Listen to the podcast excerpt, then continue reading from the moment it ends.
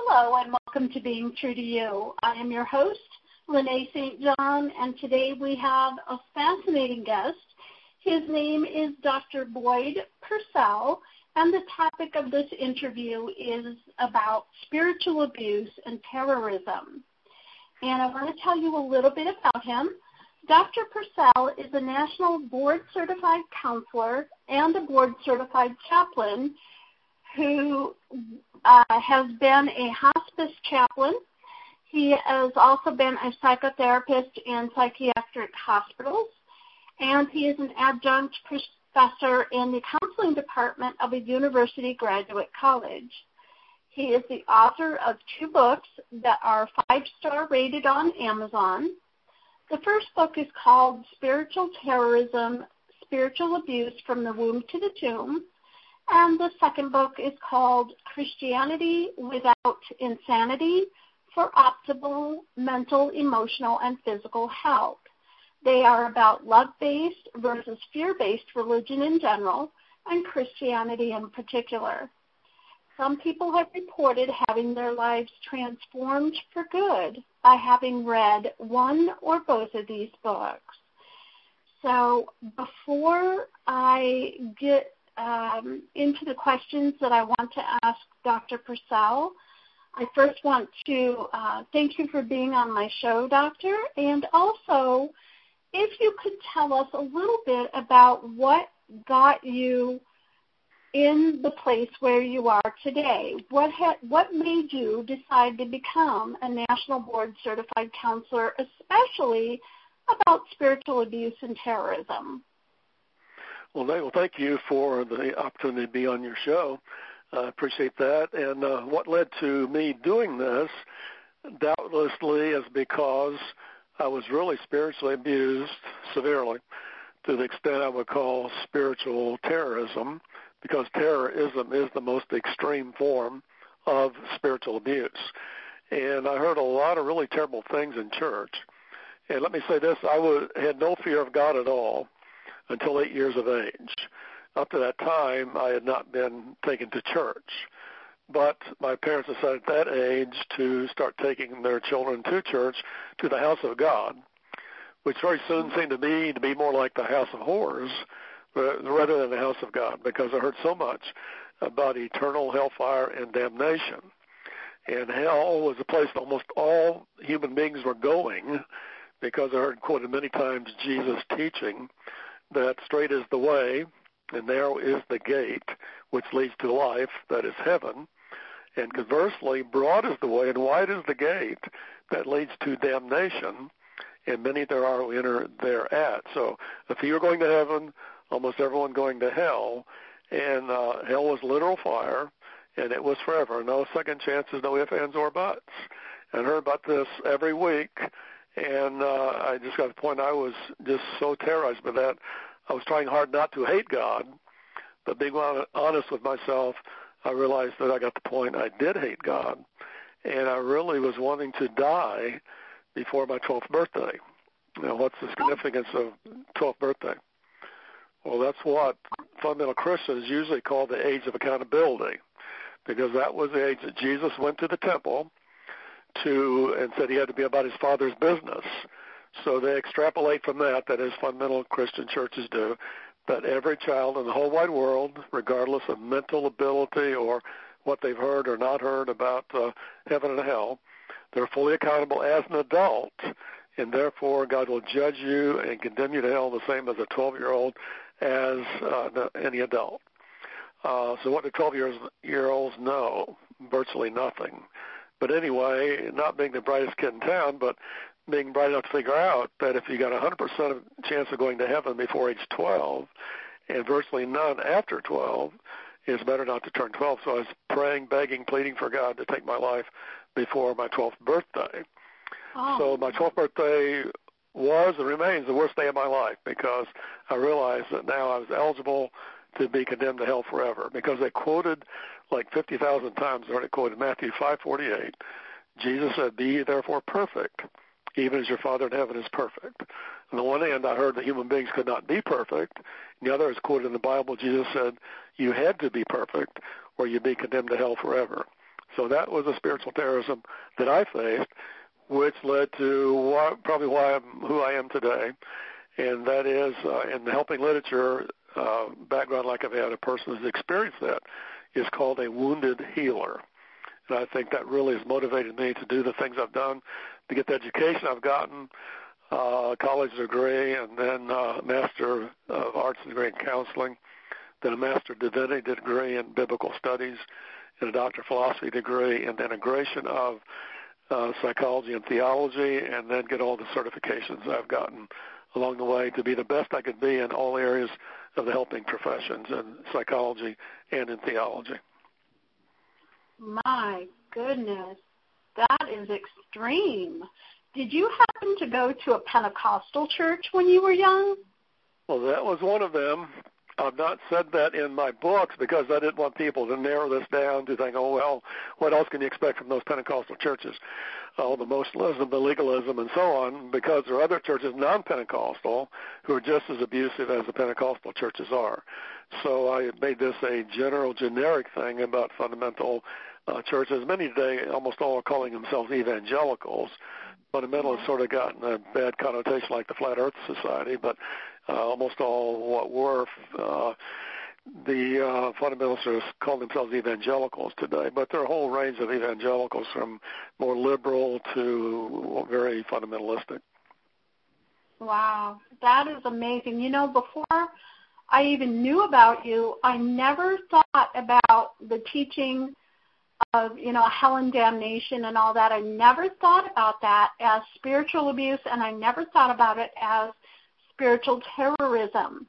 So that really kind of blows my mind that it really truly affects people that much emotionally and mentally. Well, it really does. I think anyone who is a thinking person, but what people I think generally do are able to somehow tune this out or compartmentalize it and maybe rationalize that, you know, they're a good enough person that God wouldn't send to hell forever but uh, if you take what you're taught in those churches, then it's hard to escape the conclusion for a logical thinker. And I'd say this God has either blessed me or cursed me by giving me a logical mind, an analytical mind. Uh, so it just it's a horrifying thing to face that and to realize that uh, that the vast majority of human beings are going to be tortured forever in literal fire by God who is love. Right. Now, that's, a, you, an oxymoron. Yes, go ahead. Yeah, exactly, exactly. So, are you saying that you yourself, at this point in your life, do you believe that there is a literal hell with fire and a literal heaven with pearly gates and gold sidewalks and things like that? Well, glad you asked that question. No, uh, I do not believe in either a literal or uh, heaven or hell. I believe in heaven and hell, neither of which is literal. And I explain this in my book, uh, Christianity Without Insanity. In fact, I mentioned uh, the book 23 Minutes in Hell by uh, uh, the author. I guess I'm drawing a blank on at the moment, but I'll think of it. Uh, but anyway, the book became a New York Times bestseller uh, 23 Minutes in Hell, in which the author said that God actually gave him a show and tell, as it were, to show him how bad hell really is, so that he could go back, come back, and tell people how bad hell is, so to save as many people from hell as possible. Now, he said that hell is uh, in the center of the earth, and that's 12,000 degrees, which would instantly vaporize the human body. But he said God is even going to intensify that heat in order to make hell even more uh, torturous for the wretched be- human beings who are condemned to hell forever, again, by God who is love. Is his name uh, Bill Weiss or Bill Weiss? Weiss, yes, Bill Weiss, Weiss? author of 23 Minutes of Hell. Thank you. Yeah, I just found that book. That is amazing. That just, yeah. oh my goodness. Oh, it really is. So that, that's just horrible. So there, I listed in spirit my book Christianity Not Insanity nine different conceptions of hell. Uh, most Christians believe in hell, believe it's literal fire forever, but he and another author, Robert Morey, said the hell actually is worse than literal fire. So it's bad enough at literal fire because, as I said, that would instantly vaporize the human body at 12,000 degrees. But uh, they believe God's going to make it worse than that, which is really spiritual insanity and spiritual terrorism. So, but anyway, back to your question about heaven and hell.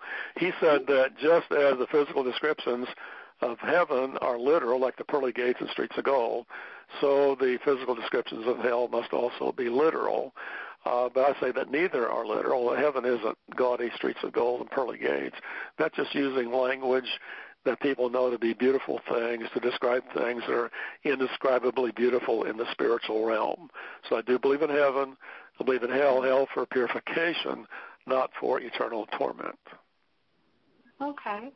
So I'd like to go back to that if I can if I can keep that in my head to remember that. But what I want to ask you at this point then, what is to you, what is spiritual abuse and terrorism and what is hell? Okay, well, spiritual abuse is from the perspective of the, you can look at it from the perspective of the, the abuser or those abused. Uh, the abuser is using fear to try to motivate people to do or not do whatever the abuser thinks they should do. And I'll even give them credit for probably having good intentions. I think there are some probably have bad intentions, like building their following, a larger church, a mega church, uh, getting people to go to them, giving tithes and offerings to the church, and, and increasing their wealth. And some of these mega church preachers are worth millions of dollars in what people mm-hmm. pay them as salary, and also the books they write that, that people then buy and others buy as well. Uh, from the uh, perspective of the person being abused, it's being used and manipulated, and uh, through uh, fear of eternal torture.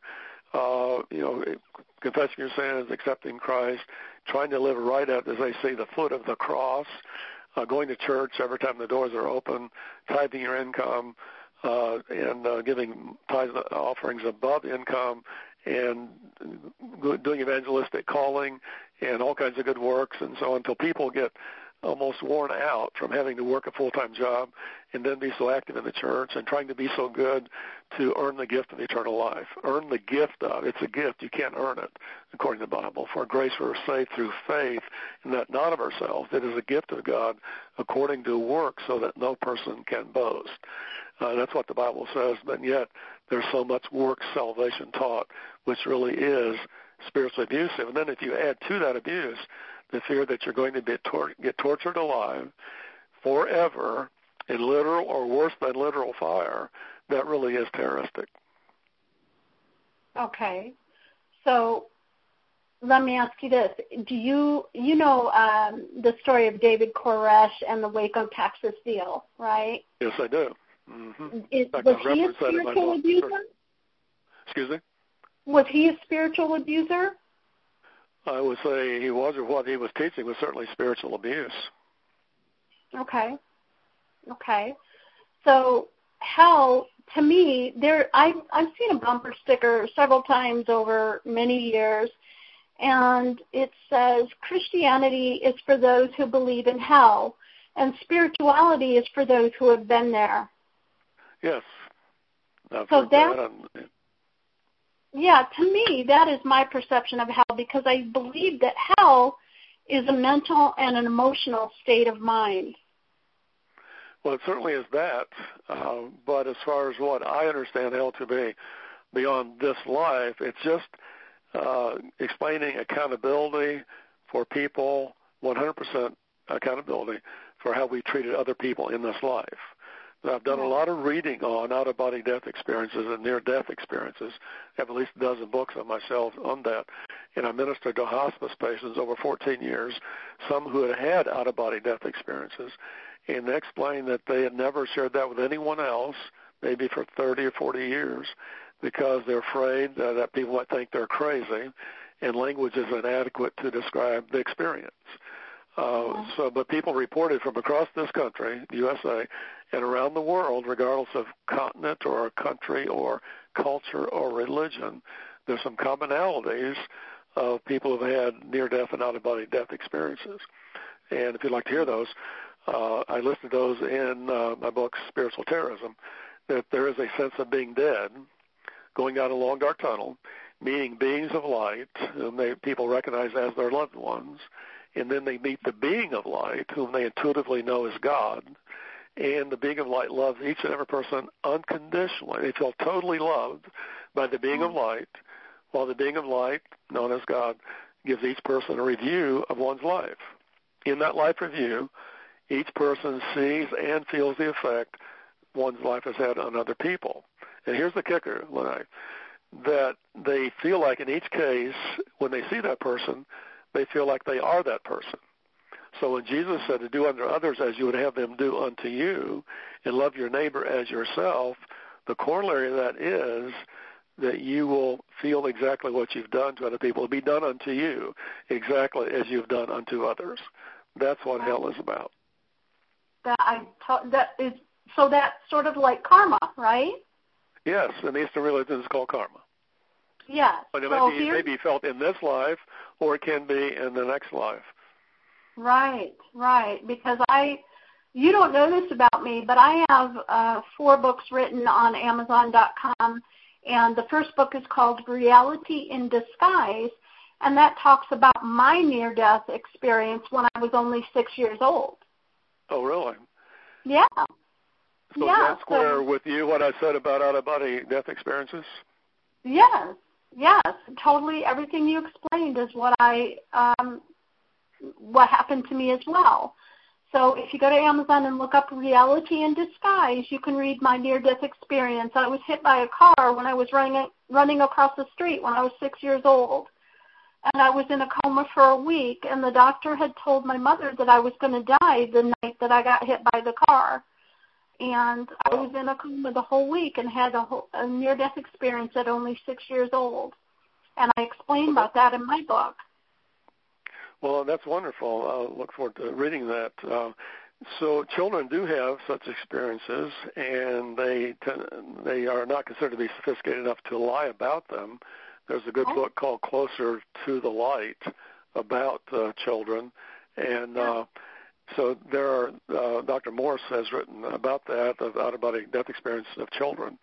So there's a lot of information about it, and that really can uh, enhance one's love of God, one's awe of God, and by the way, when the Bible says to fear God, it's not a morbid fear, but it's to have a, a reverence for God based on a sense of awe about God, and that's what people report who've had an out-of-body death experience. Exactly, exactly. And I have to tell you that the reason that I do what I do today is because of that near-death experience when I was six years old. Wow. So yeah, it's, it's all my life since I was six years old. I knew that I did not die because I was supposed to be here to do what I do today. I, I'm a motivational speaker. I'm a life coach. I'm a tutor. I'm actually a minister, and I do this radio show. So. well, I'm glad to glad to hear that. That's one thing about people who have the near death and out of body death experiences. Often they are I don't know if they're given a choice or they uh, think they have an option whether to go on to be with the light or to come back.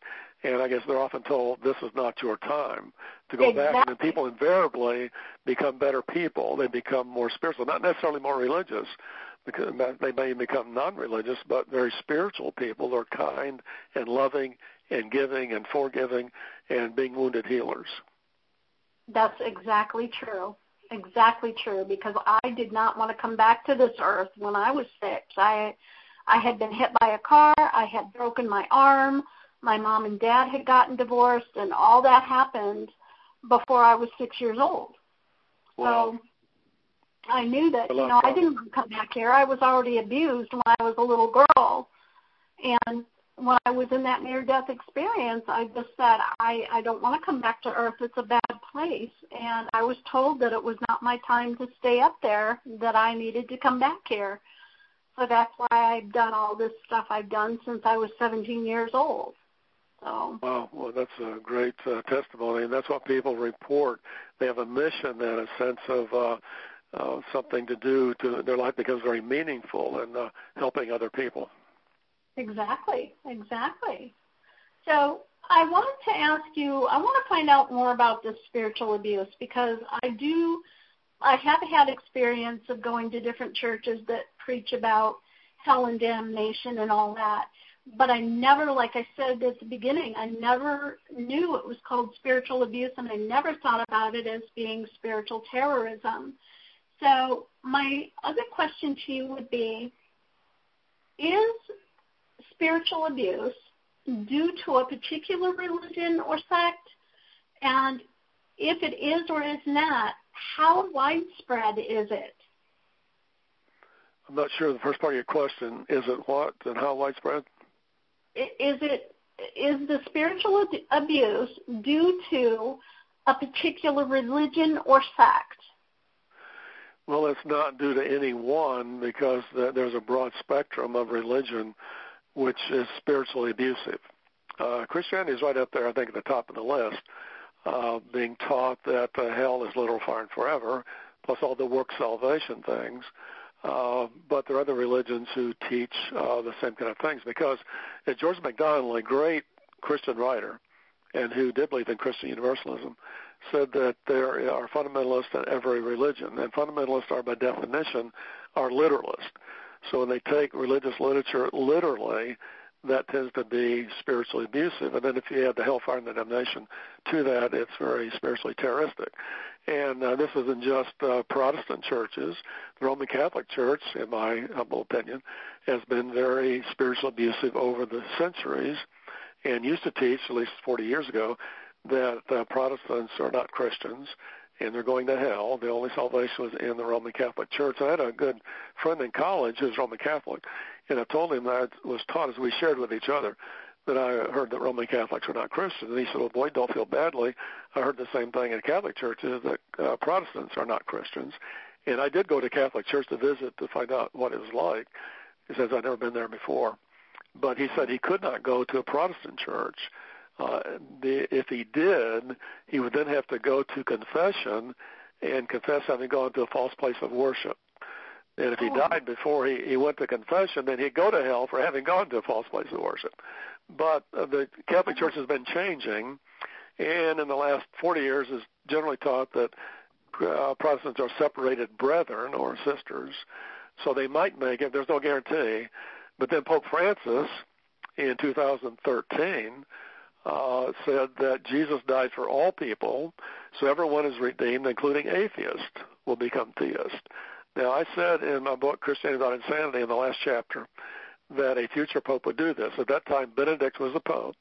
No indication he's going to retire anytime soon, but he did uh, retire after my book was published. But I said in the book that a future pope would value the truth more than the status quo and they would validate the truth of Christian universalism for the Catholic Church and to the world. And uh, Benedict did retire. Said he would not do it because of his uh, staunch conservatism, but a future pope would do this, and Pope Francis was in the papal office less than three months when he made that astounding statement about Jesus dying for all people so everyone is redeemed, including atheists. Right, right. I totally, I have to be honest, I totally, totally respect Pope Francis for who he is and what he believes. He's he's amazing. Well, he is. I think 90% of Roman Catholics like him, and 70% of Protestants. Only the ones Roman Catholics don't like him are the, the extreme traditionalist, super duper right. conservatives. Right, right. So, do you have a figure as far as a percentage of how widespread spiritual abuse is? Oh, it's very widespread, but I don't have any exact figures. No scientific uh, research has been done, and I think I may have been the first one to use the term spiritual abuse and spiritual terrorism. Uh, because it just is obvious to me in, in my counseling experience and in being a psychotherapist in a psychiatric hospital on a Christian therapy unit. There are people there in the psychiatric hospital due to the religious teaching they had experienced and many being so worn out mentally and emotionally, and some had even attempted suicide.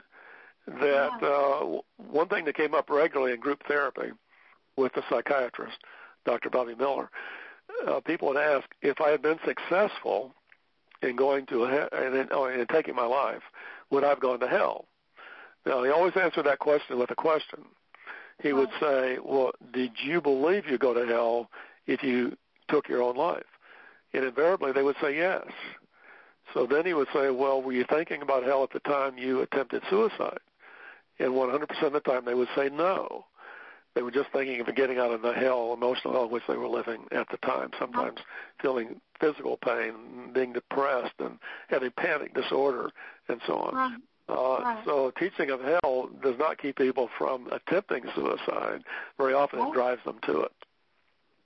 Uh, There you go. I so let me ask your personal belief about that. My brother actually committed suicide. He mm-hmm. hung himself seven months, seven and a half months to the day after my mother died of diabetes and a heart attack.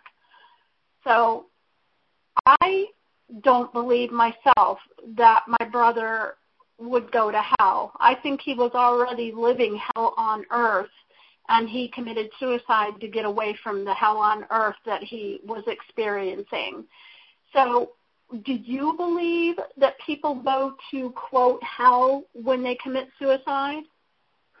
No, I believe that everyone just has a life review. I think that's what Jesus was saying about hell. That there, we need to understand the uh, biblical words for hell. Uh, one is Sheol. That's a Hebrew word in the Old Testament. And uh, by the way, in Sheol, uh, when people talk about some today uh, teach a more nuanced hell that maybe it's not literal fire, and, but it is forever. Um, they say, well, you're just uh, eternally separated from God. Have you heard that before? Eternally separated from God. Uh, that makes it sound better. Like God's not going to torture people, but God's going to eternally separate you from God's self. Well, in Psalm 139, verses 7 and 8 of the Old Testament, the psalmist says, "Oh Lord, if I send up to heaven, behold, you're there, and if I send down to Sheol, translated as hell by King James and other translations, he says, behold, you're there, you're there in Sheol, hell, and if I travel in land or sea, there is no place I can go from your presence." And why? Because God is omnipresent. So one can never be separated from God for a moment, much less from et- for eternity. And then another word that's translated in the New Testament as hell is the word Hades. And um, we, I'm sure you've heard about the rich man in hell. Jesus Yeah. taught in uh, Luke chapter 16. That's usually used as Exhibit A by fundamentalists to uh, teach the doctrine of eternal punishment. And of course, the rich man's going to be there forever. But there's no place we're told in that parable about him being there forever. One, there are two words we need to understand. One is exegete, and one is eisegete. Those are Greek words. Exegete means to read out of the text what is actually there, and eisegete means to read into it what isn't there. And there's a lot more eisegeting than exegeting going on in relation to the rich man in Hades. Now we know he cannot be there forever in that Jesus taught in the 16th chapter of Matthew, verse 18, that he'd build his church and the gates of Hades would not prevail against it. Now, I've asked many people the question uh, in this uh, parable of Jesus about building his church and the gates of hell not prevailing against it, what is on the offense and what's on the defense? Almost invariably, Christians tell me that the church is on the defense and hell is on the offense. And so the church is holding out with a fortress mentality, even maybe singing Hold the Fort, uh, afraid the hordes of hell are going to overrun the church. Have you ever thought about that? Oh, yeah. But but the opposite is true. This teaching of Jesus is in the form of a war metaphor in which every city of any significant size in the ancient world had a wall built around it and huge gates to uh, close and barricade when an enemy army approached. In order to take a city of any significance, one had to besiege that city for months and sometimes years or maybe a decade in order to be able to weaken enough to bring in the battering ram, ram down the gates, and, and capture the city. So this is a picture of Jesus saying, hell, the church is supposed to be like a mighty army, move the church of God, and it is going to get out of the defensive posture, get on the offense, and attack the very citadel of hell itself, ram down the gates, and set the inhabitants free, as evidenced by every knee bowing and every tongue confessing he is Lord to the glory of God the Father. That's Philippians chapter 2. Wow. Okay. Wow. And So- the other word that's used uh, for hell is Gehenna, and that was literally the city dump of Jerusalem. It can't literally be hell. By the way, in uh, Israel today, in Gehenna, at Gehenna, there is a beautiful housing project, a nice housing project, and a beautiful park. So that's not Gehenna that Jesus was talking about, but it, it was associated then with uh, burning debris. It was the, the garbage dump of Jerusalem, and the bodies of criminals uh, were thrown into Gehenna because family members didn't uh, reclaim them or claim them. Wow. And uh, so it was a lot of shame and degradation associated with being in Gehenna. Not that the dead bodies were feeling any pain, but he said, Right. and I've asked many people this question over the last 30 years. Uh, if you ever heard of uh, Jesus what, about uh, being salted with fire? And 99.99% of the time, people say no, and that's not just lay people. That's pastors, priests, seminary professors, college professors of religion, both Christian and secular, and virtually no one has heard of being salted with fire. Then I ask, well, have you ever heard of uh, it being better to cut off your hand or cut off your foot or gouge out your eye than to go into hell where the worm does not die and the fire is not quenched? And 99.99% of people say yes. Oh, yes, I've heard of that. Have you heard of that? Yes. Yes, I have. Okay, so so that's the negativism in Mark chapter nine, verses forty-three through forty-eight, in which Jesus said that then that the worm does not die and the fire is not quenched, which sounds like this must be forever. But an unquenchable fire just means fire that won't be extinguished. This will be fire that will continue to burn, consuming sin, purifying sinners until sin is consumed and sinners are purified.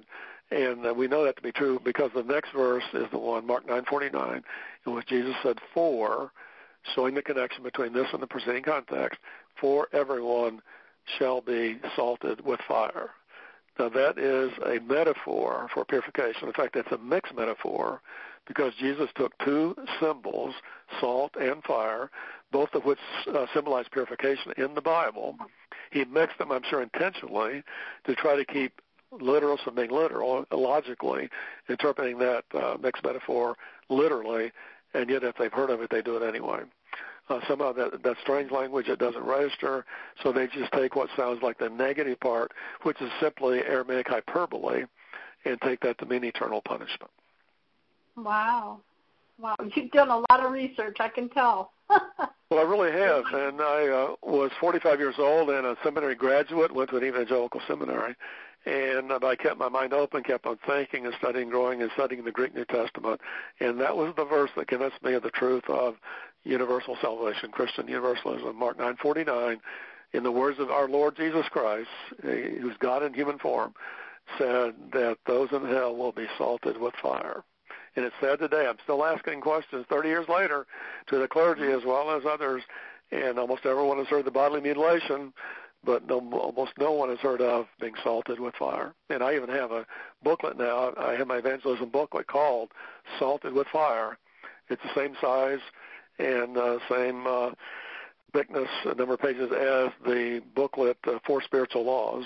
Have you heard of that Oh. one? That's by Campus Campus Crusade for Christ which is predicated on being eternally separated from God, which is impossible. But over two billion of those booklets have been printed and distributed across the country and around the world. yeah. I yes, I I actually have read it, believe it or not. But yes. That's And awesome. Graham's booklet, uh, evangelism booklet called "Steps to Peace with God," articulates the same falsehood about being eternally separated from God. And my book is booklet is not nearly as widely distributed as those, not even close. But maybe over time, even after I'm dead, they might continue to be, because I'm almost Wow. 74 years old at this point. That blows my mind. I had no idea you were 74 years old. I was thinking you were about 50.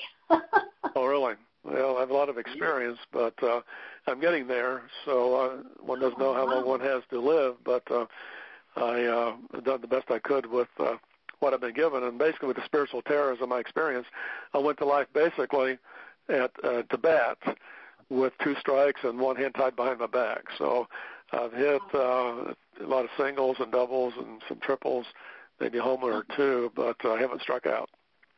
Well, that's excellent. Excellent. So I do have a question for you then. What is the solution to this problem of spiritual abuse and terrorism? How do you think it can be solved? Well, let me say this before I say that that I mentioned other religions, but especially Islam, Christianity, are the two chief offenders. And if we look at the world today in the Middle East and of ISIS, uh, we have this problem of literalism and uh, interpreting the Holy Quran literally like fundamental Christians interpret the Holy Bible. And so we have this antagonism between these two great religions. Christianity, two billion people, Islam with almost one and a half billion at this point. And uh, if they're within um, Islam, there are different sects as we have in Christianity, we call denominations. But we have the Sufi. Have you heard of the Sufi? Yes, I have. Uh, you know, those are the universalists in Islam. They understand metaphorical fire, so they yeah. believe in universal salvation. Then you have the Sunnis. Most people heard that through the news. 85% of Muslims are Sunnis. Yeah. Uh, we have uh, 10% plus who are Shia. Those are basically Iranians.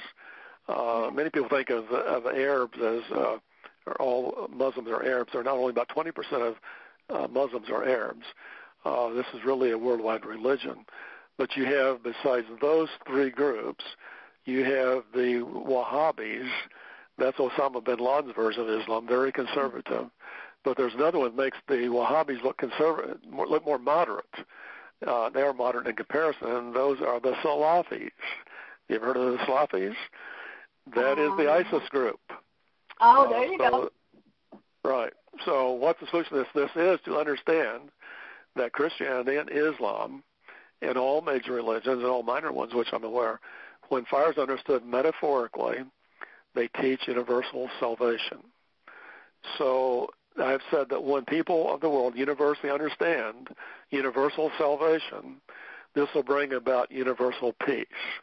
The Bible prophesies that there'll be universal peace. Isaiah said that uh, righteousness shall rush down like a mighty stream. The knowledge of the earth, uh, the Lord will fill the whole earth, and there'll be nothing to harm or hurt throughout the whole world. And even the swords will be beaten into plowshares and spears into pruning hooks. Those are implements of war being recycled into implements of agriculture. There you go. So what you're saying is that if everybody would believe in universal, um, I think you salvation. said salvation. Yes. I'm sorry. Yeah. So if everybody would believe in universal salvation, that's where there would be peace on earth, and that would be what would solve the solution to the problem of spiritual abuse and terrorism. Correct? Yes, yes, it would, because then we would see ourselves as a human family. You cannot hurt another person without hurting yourself, according to what we know about out of body death experiences. Yeah. So we would then do what Jesus said love your neighbor as yourself. There's a version of that in every religion, which I'm aware. Uh, do unto others, you'd have them do unto you. Some are stated in the negative, like uh, Confucius said, don't do to others what you don't want to d- done to you. But Jesus put it in the positive, do unto others as you'd have them do unto you. So this is the universal golden rule. When we do that, universally we'll have universal peace. But we're not going to have it as long as some people think we good Christians or we good Muslims are going to heaven, and God's going to damn to hell everybody else uh, throughout the whole wide world, even though God is a God of love. Right. Exactly. Exactly. So, in your opinion, do you think the world is getting worse in regards to spiritual abuse? Uh, no, I don't think the world is getting worse. It just has been bad for a very long time. And I think the world as a whole is better today. And I know that the fundamentalists are out there preaching that the world is a horrible place and it's getting worse in every way and every day. Uh, and it's going to get worse until the Lord Jesus Christ comes back again on the clouds of glory uh, for his millennial kingdom. But I would say by any objective measure, and I say this based on the fact that I was a history, political science major in college. I did, took uh, courses in world history, European history, American history, and had church history in seminary. And the world has been a very violent place for a very long time.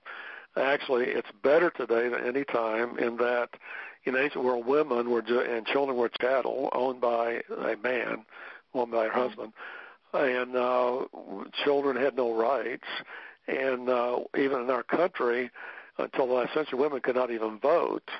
And uh, children were often losing lives and limbs in factories and mines and uh, doing menial, hard labor jobs. But we made uh, education free and then made it compulsory in this country so the parents could not keep their children out of school in order to work. So we're making progress as a human family. Other uh, modern countries have done the same thing, Western Europe and uh, now more in Eastern Europe and Russia, Japan, uh, China, and so on. So the world has actually gotten better, and overall it's getting better. Now we could blow it by having a nuclear war through getting mm-hmm. people in office who are trigger happy and uh, may end up starting a nuclear war.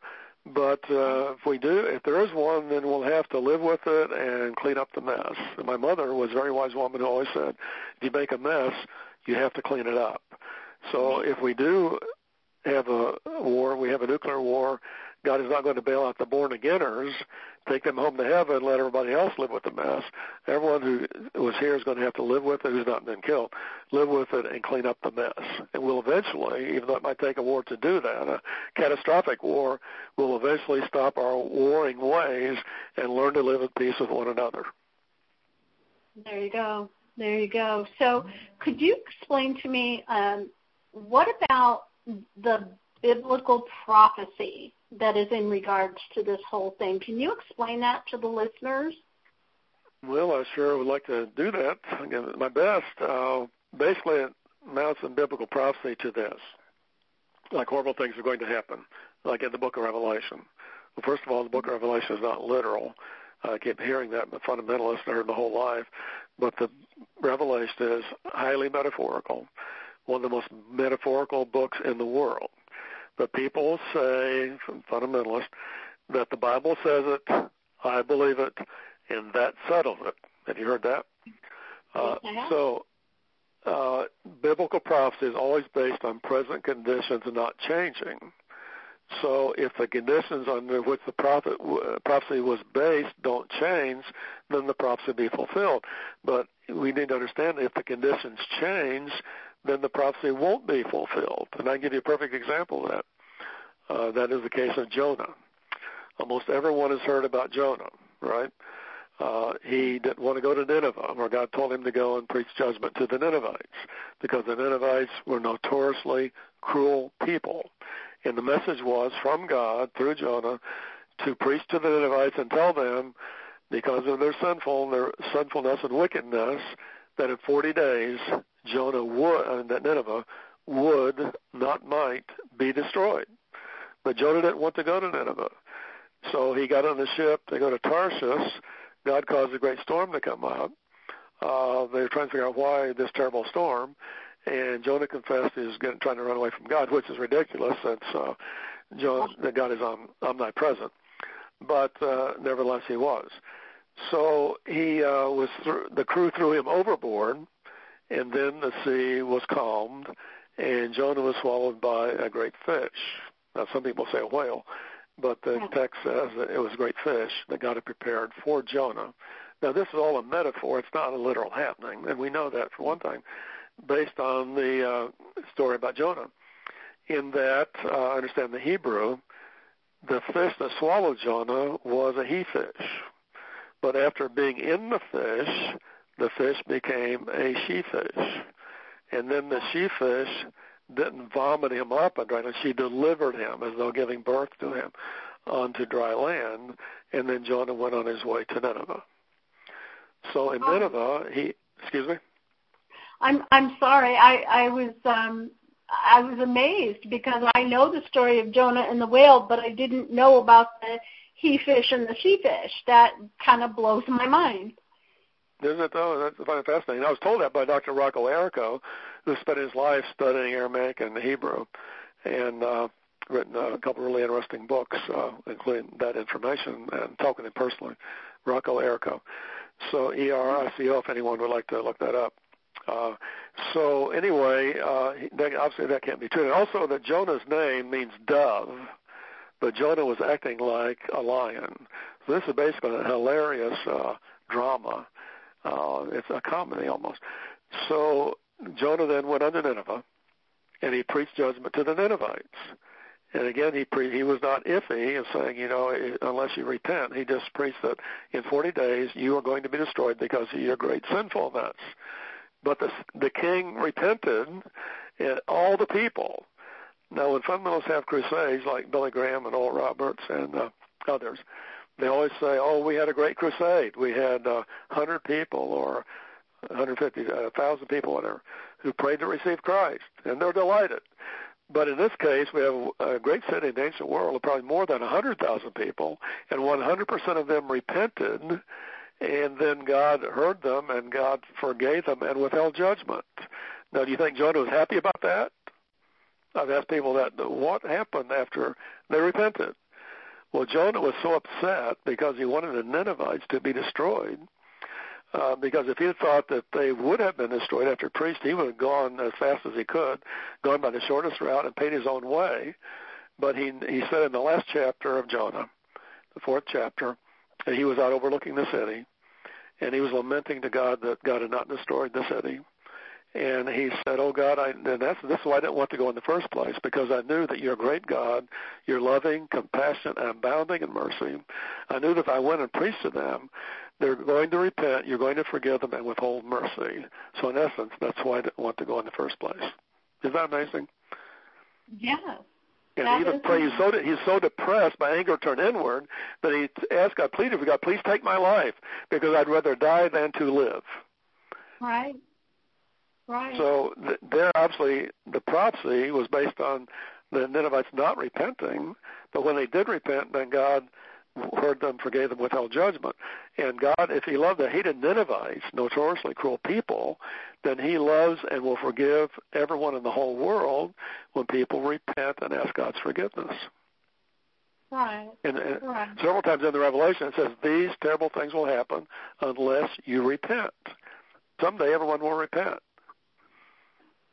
So you, because the fact that someday everyone will repent, do you believe that there will ever truly be peace on earth? Eventually there will be. It may take a long time because God is not going to force or coerce anyone into believing. But Jesus said in the Gospel of John, chapter 12, verse 32, that if I be lifted up from the earth, meaning on the cross, being crucified, he said, I will draw all people to myself. Now, you can't do that and leave even one person in eternal punishment or annihilate anyone. There's some people believe in annihilation of unbelievers rather than them being tormented forever. But God can neither annihilate nor torture anyone forever, or Jesus can never draw people to himself. And Paul, the Apostle Paul said in uh, uh, 1 Corinthians chapter 15 that even as all die in Adam, even so all will live in Christ and that's 100%. And then the 28th verse, he said, and God the Father will become all in all. The Revised Standard Version translates that as he'll become everything to everyone. That will be impossible if anyone is annihilated or is tortured forever. Right. That makes sense. Okay. That's so basic logic. There you go. Exactly. So, is there a happy or even a perfect ending to the great redemption story? Well, there's a happy one and a perfect ending to the great redemptive story, and that is the perfect ending. When Jesus has drawn all people to himself, God has become all in all, all living in Christ, and every knee is bowed. And notice in Philippians 2, verses 9 to 11, this is every knee in heaven and on earth and under the earth. In a three-storied first century cosmology, under the earth would be Satan's domain. So even Satan and the fallen angels and all those in hell are bowing their knee to God because hell is going to be destroyed and all are going to be reconciled to God through the Lord Jesus Christ. Uh, and then according to Revelation 5.13, uh, John looked and beheld every created being in heaven and on earth and under the earth and on the sea and all things in them. That is pushed to the point of redundancy to be sure that the reader does not uh, fail to understand that there's not one created being who will be excluded from this great uh, scene of adoration and worship, for they'll be singing to the one who sits on the throne, that is the Lord God Almighty, and to the Lamb, the Lord Jesus Christ, be blessing, glory, dominion, and power forever and ever. That is the eternal state. There you go. There you go. Now, in the, the Revelation, in chapter 20, it talks about the devil and unbelievers and uh, the false prophet uh, being thrown into the lake of fire and brimstone. And I've asked many people this question, uh, the same people ask about being salted in the fire. And I say, have you ever, uh, you heard of the lake of fire and brimstone? Oh, yes, all heard of that. I say, can you tell me the, the definition of the word brimstone? And virtually no one can. A chemist, a PhD chemist, told me the meaning of it. And uh, he said that it's sulfur. And he said that theoretically, you could make a sulfur compound that would cure any bodily infection. Now, sulfur was the wonder drug in the ancient world that penicillin is today. So a modern medicinal analogy would be a fiery lake of penicillin to cure sin infection. So other things are being thrown into this, like of uh, burning sulfur, and that, which is how the New International Version translates that, by the way. And death and Hades are going to be thrown into it.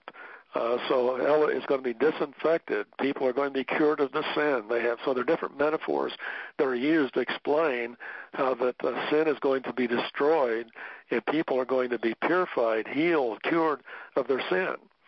And it's a beautiful picture. We understand the symbolic language.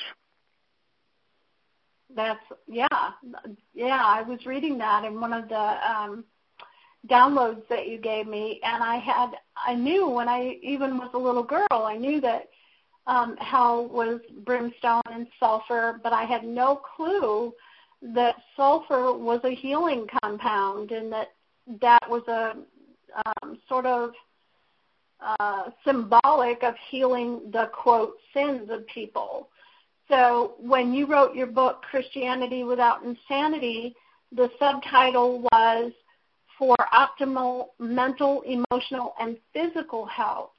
So I'm assuming that the sulfur and the brimstone part of hell is sort of what symbolically cures or heals the physical part of the human being. Is that correct? Well, that's possible, but that's not what I had in mind as far as the subtitle. It's really based on the principle of psychopathology, which says anything that affects the mind affects the body. What affects the body affects the mind. Uh, so you can't compartmentalize uh, your mind like some people think you can. Uh, so if the mind, if the spirit is healed, overall we should think in terms of the spiritual, the mental, the physical, uh, emotional, physical uh, part of oneself. So the whole person is what's to be dealt with, not the compartmentalized person. So God is about the business of destroying evil and reconciling the universe to God's self. So when we understand that, then we're going to love God with all our heart, soul, mind, and strength. And Jesus notice said to love God with your mind. And I submit that you cannot love God with your mind if you're taught nonsense things that make absolutely no sense, things that are spiritually abusive and even terroristic, you can't love God. You'll end up hating God like I did as a child until you come to understand this wonderful, unconditional, everlasting love of God for all people. So, is it correct of me to say that when the spiritual part of us is healed, the mental, the emotional, and the physical part of us will also be healed? I would say, yeah, certainly in the life to come, will be whole person in every sense of the word and have bodies that will know no decay, uh, which will know no pain, no suffering, no sorrow. As Revelation says, that all these things are passed away, and God wipes the tear from every eye.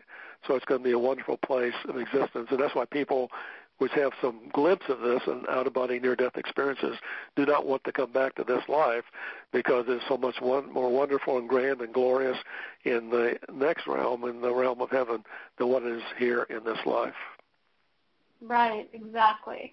I truly believe that too because I actually saw that um, perfect life when I was in the near death experience that I had um, I saw what it was like across the bridge that people talk about.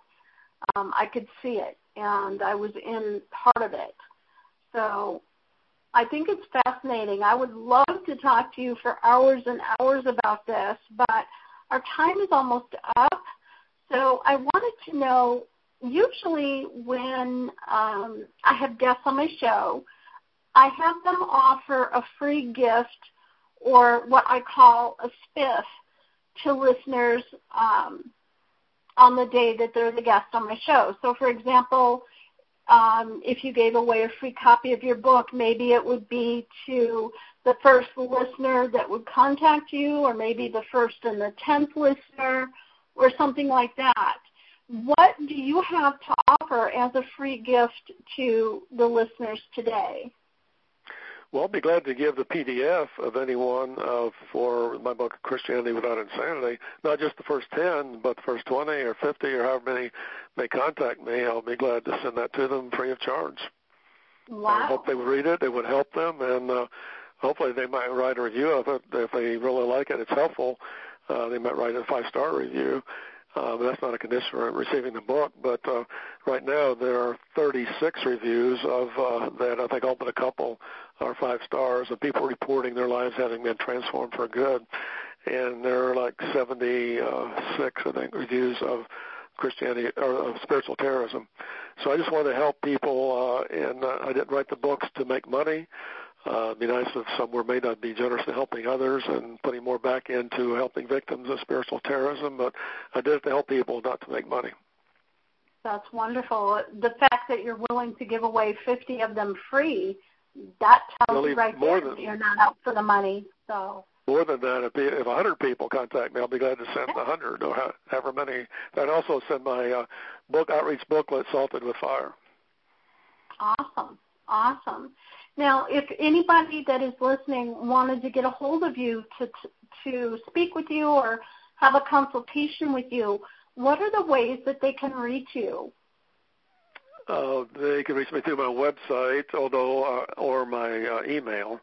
Uh, e- by the way, the website is ChristianityWithoutInsanity.com or HealingSpiritualTerrorism.com. Either of those brings you to the same place. The website I had them combined Initially they were separate, but now combined.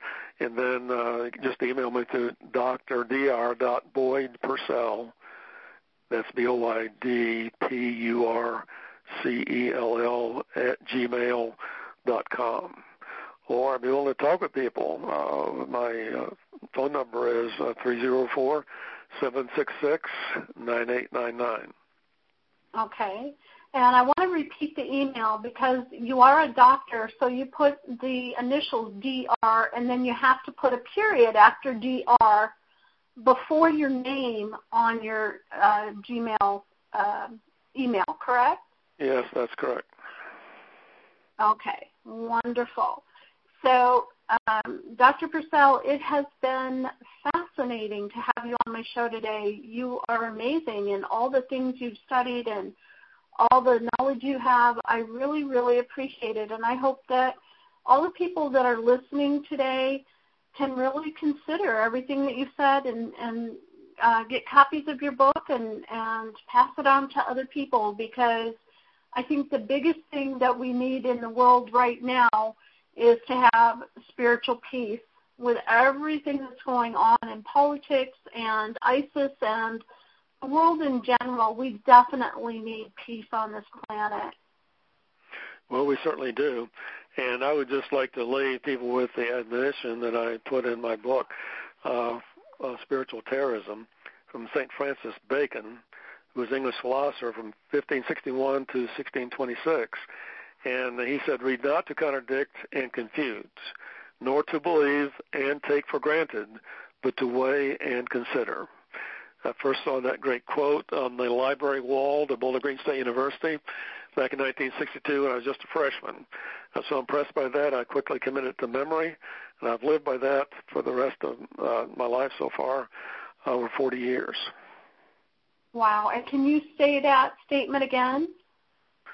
Yes, read not to contradict and confuse, nor to believe and take for granted, but to weigh and consider. Excellent.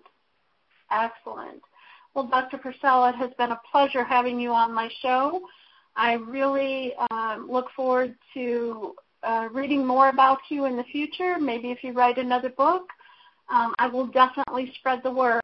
And all the listeners here, um, I I beg you to please spread the word about this gentleman um, to your friends, to your family, because definitely the biggest thing, like I said, is that we need to have spiritual peace on this planet. Thank you again, Dr. Purcell, for being my guest. And everybody, that listens, thank you so much for being here this week and join us next week for another fascinating guest. Take care. God bless you and have a great week, everybody. Bye bye. Thank you. You're welcome. Bye bye.